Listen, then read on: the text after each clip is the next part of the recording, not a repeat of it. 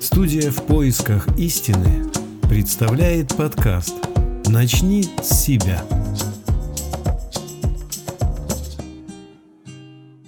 Ностальгия и лень. Вспоминаю события 30-летней давности. В то время были таксофоны с оплатой разговор за две копейки. Стационарные телефоны были в одной квартире на весь подъезд.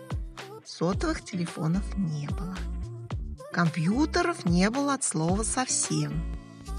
Но мы ходили в гости без приглашения. Много общались. Все были рады этим встречам. На стол выставляли все очень богатое. Иногда это был хлеб со сладким чаем и все.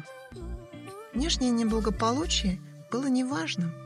Гораздо более ценным было душевное тепло, взаимопомощь, радость и дружба. Вместе с детьми мы ходили кататься на горку, строили замки из снега, катались на велосипедах, собирали в лугах щавель, потом все вместе пекли пироги и уплетали за обе щеки.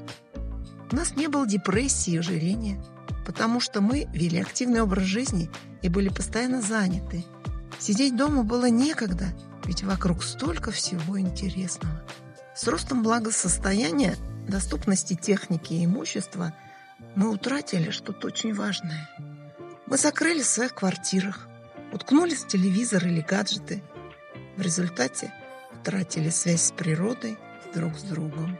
Я не хочу сказать, что прогресс – это плохо. Он необходим и позитивен, помогает облегчить домашний труд, освободить время для досуга и отдыха.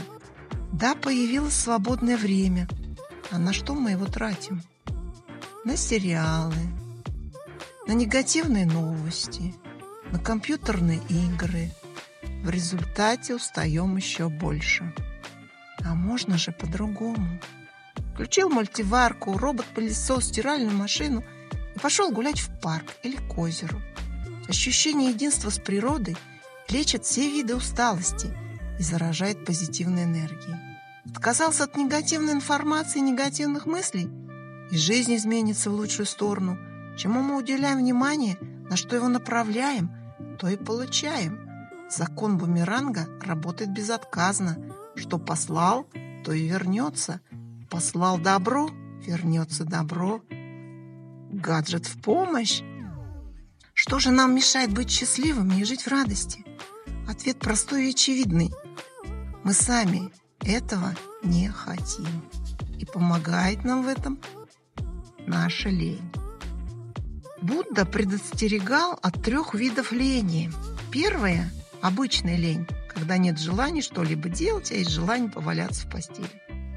Вторая лень – лень мышления, когда голос в голове говорит «я никогда ничего не сделаю в жизни», «у меня ничего не получится», «не стоит и пробовать». Третий вид лени – постоянная занятость мирскими делами. Мы настолько заняты, что не можем найти хотя бы минуту для того, чтобы побыть теми, кто мы есть. Это и есть избегание. Когда человек хочет быть счастливым, то ничто не может ему помешать. И первый шаг – выбор. Если ты выбрал духовный путь, то внешние помехи отвалятся, как ненужная шелуха, и путь внутрь себя подарит счастье и радость.